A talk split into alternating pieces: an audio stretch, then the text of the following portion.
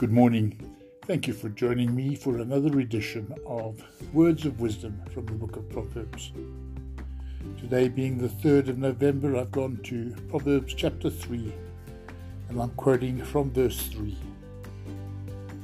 Let love and loyalty always show like a necklace and write them in your mind. Lovely thought. Have a wonderful day. Thank you for listening.